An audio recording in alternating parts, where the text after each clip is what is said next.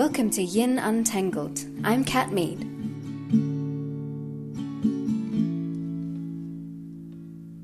Welcome, everyone, to this latest episode of Yin Untangled. I am your host, Kat Mead, owner of the Yin Method. And this week on the episode, I wanted to talk about being intuitive. So, I'm not entirely sure where we're going to end up in this episode, but I wanted to talk about what this actually means to be intuitive or to be an intuitive. If you'd asked me a couple of years ago, I would have said flat out that I never would call myself an intuitive, but I definitely think that I've always been a person who is intuitive. So I've always been quite sensitive to energy, even if I didn't realize it. I look back on experiences from my childhood and I'm actually really surprised and sometimes a little bit sad um, at how connected I was, at how much I saw, how much I knew.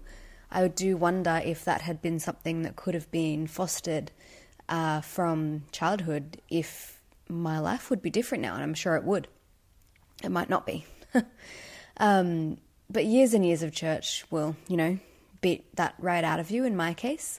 So that's a rabbit hole we're not going to go down today, maybe another time, but uh, even I can feel the spite in myself when I think about that particular topic. Anyway, so I think that everyone has the ability to be intuitive and to be able to cultivate a sense of connection with something that is inside of them that helps them to make choices that are aligned, that serve, and that lead to things and experiences and people in our lives that are the ones that we need. And I say it's a connection with something inside rather than the universe or God or whatever you want to call it even if that's what it is, because we are connecting with something inside. That something is us. It's a higher, more knowing, or more connected part of us. It's not external, it's not outside of us, it's in us, always. I think that many, many people on the planet would rather not believe in or tune into their intuitive side because it means putting trust in yourself. And it often can mean doing things in a way that does not align with, you know, mainstream thinking, which can be really, really hard. Or it can mean moving in directions that are different to what your family thinks, and that's really hard too. Of course, this is just my perception of that kind of stuff. It may not always be the case. Um, I know people who that is not the case for. The thing is that being intuitive and following your intuition and listening to it and trusting it is completely subjective. There is no right or wrong or definitive way to do it or feel it. And this can be what stops people in their tracks. I think there's a lot of people that want an easy answer. I've been one of them. Um, people that want an easy, an easy path, something that they can look at and see the obvious outcome. They can see where each decision is going to land.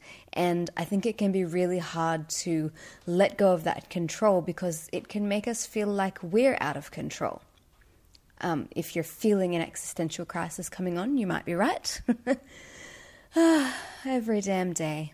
Anyway, so I know that I definitely have been in a place in my life where it has felt too scary to trust what my intuition was telling me.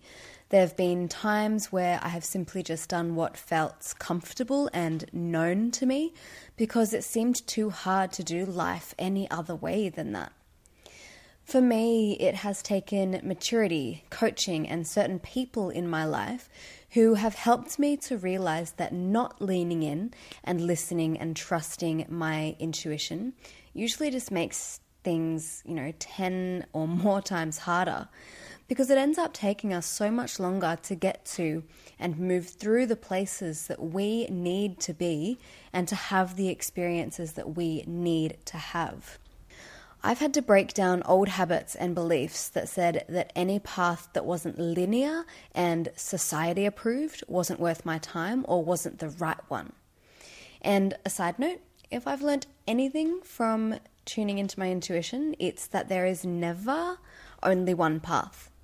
There are always many different paths. They might lead to the same place, but one is usually much more clear and aligned than others. But also, in saying that, sometimes you need to walk the paths that are not clear cut and easy.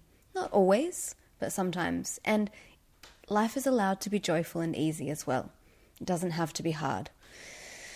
So I've had to understand that not everyone who has been in my life in the past needs to be in it in the future as well, regardless of who they are. I've had to go to the darkest of places and feel the most difficult of emotions to understand just how powerful and connected I can be. And just to go back to that point, it doesn't always have to be hard and difficult to um, understand that. You can be powerful and connected and have things be easy always. I truly believe that. Now, to get back to the topic at hand, I'm not saying that I have arrived at some special point where I would call myself an intuitive, but at this point, I would say that I am learning to trust. I am learning to listen I am learning to be still, calm, and to go with the mostly visual message I, messages I receive. Uh, if you've ever been in one of my yin yoga classes, you might know that I'm an extremely visual person. I see things very clearly, and sometimes I hear them as well. So, this leads me to the topic, I guess. I mean, it's the same topic, but there's lots of different ways to be intuitive. We can be intuitive for ourselves and ourselves only. We can pick up on other people's energy and be intuitive or empathic for them, always with permission. Just because you feel it doesn't mean you have permission to offer what you feel or what you perceive to that person.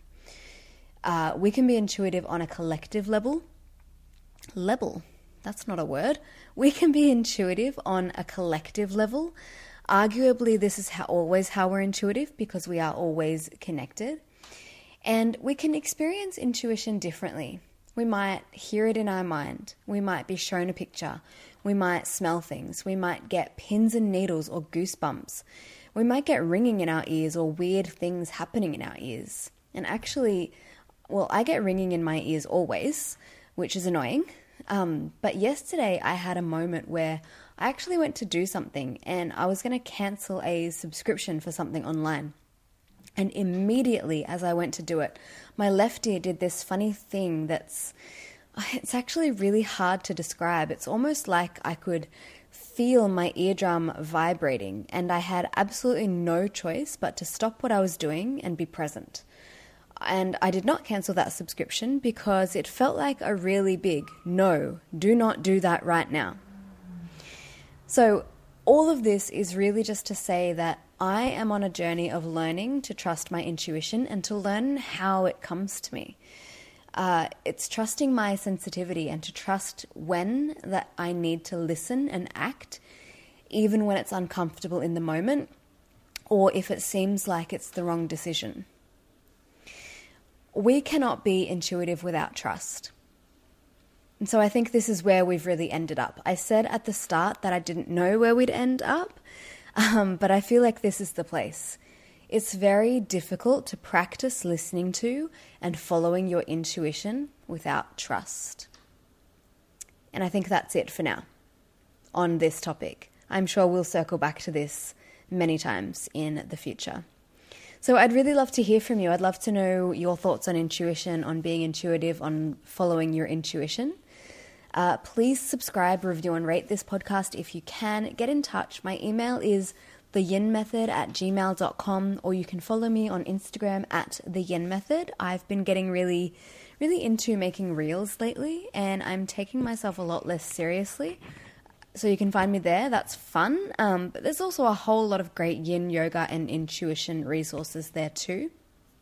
Uh, I've just really learned lately that I can have fun and not take myself too seriously all the time uh, and still be taken seriously and be a badass and know what I'm doing in my field of what I do, which is mainly yin yoga and creating things and being intuitive and all that stuff, but mostly yin yoga. Last week, I released my free Yin Yoga Basics Masterclass, which you can access by heading to theyinmethod.com slash links and signing up to my mailing list. And that is about it. I'm out of here. Thank you for joining me once again. I will catch you next time. Bye.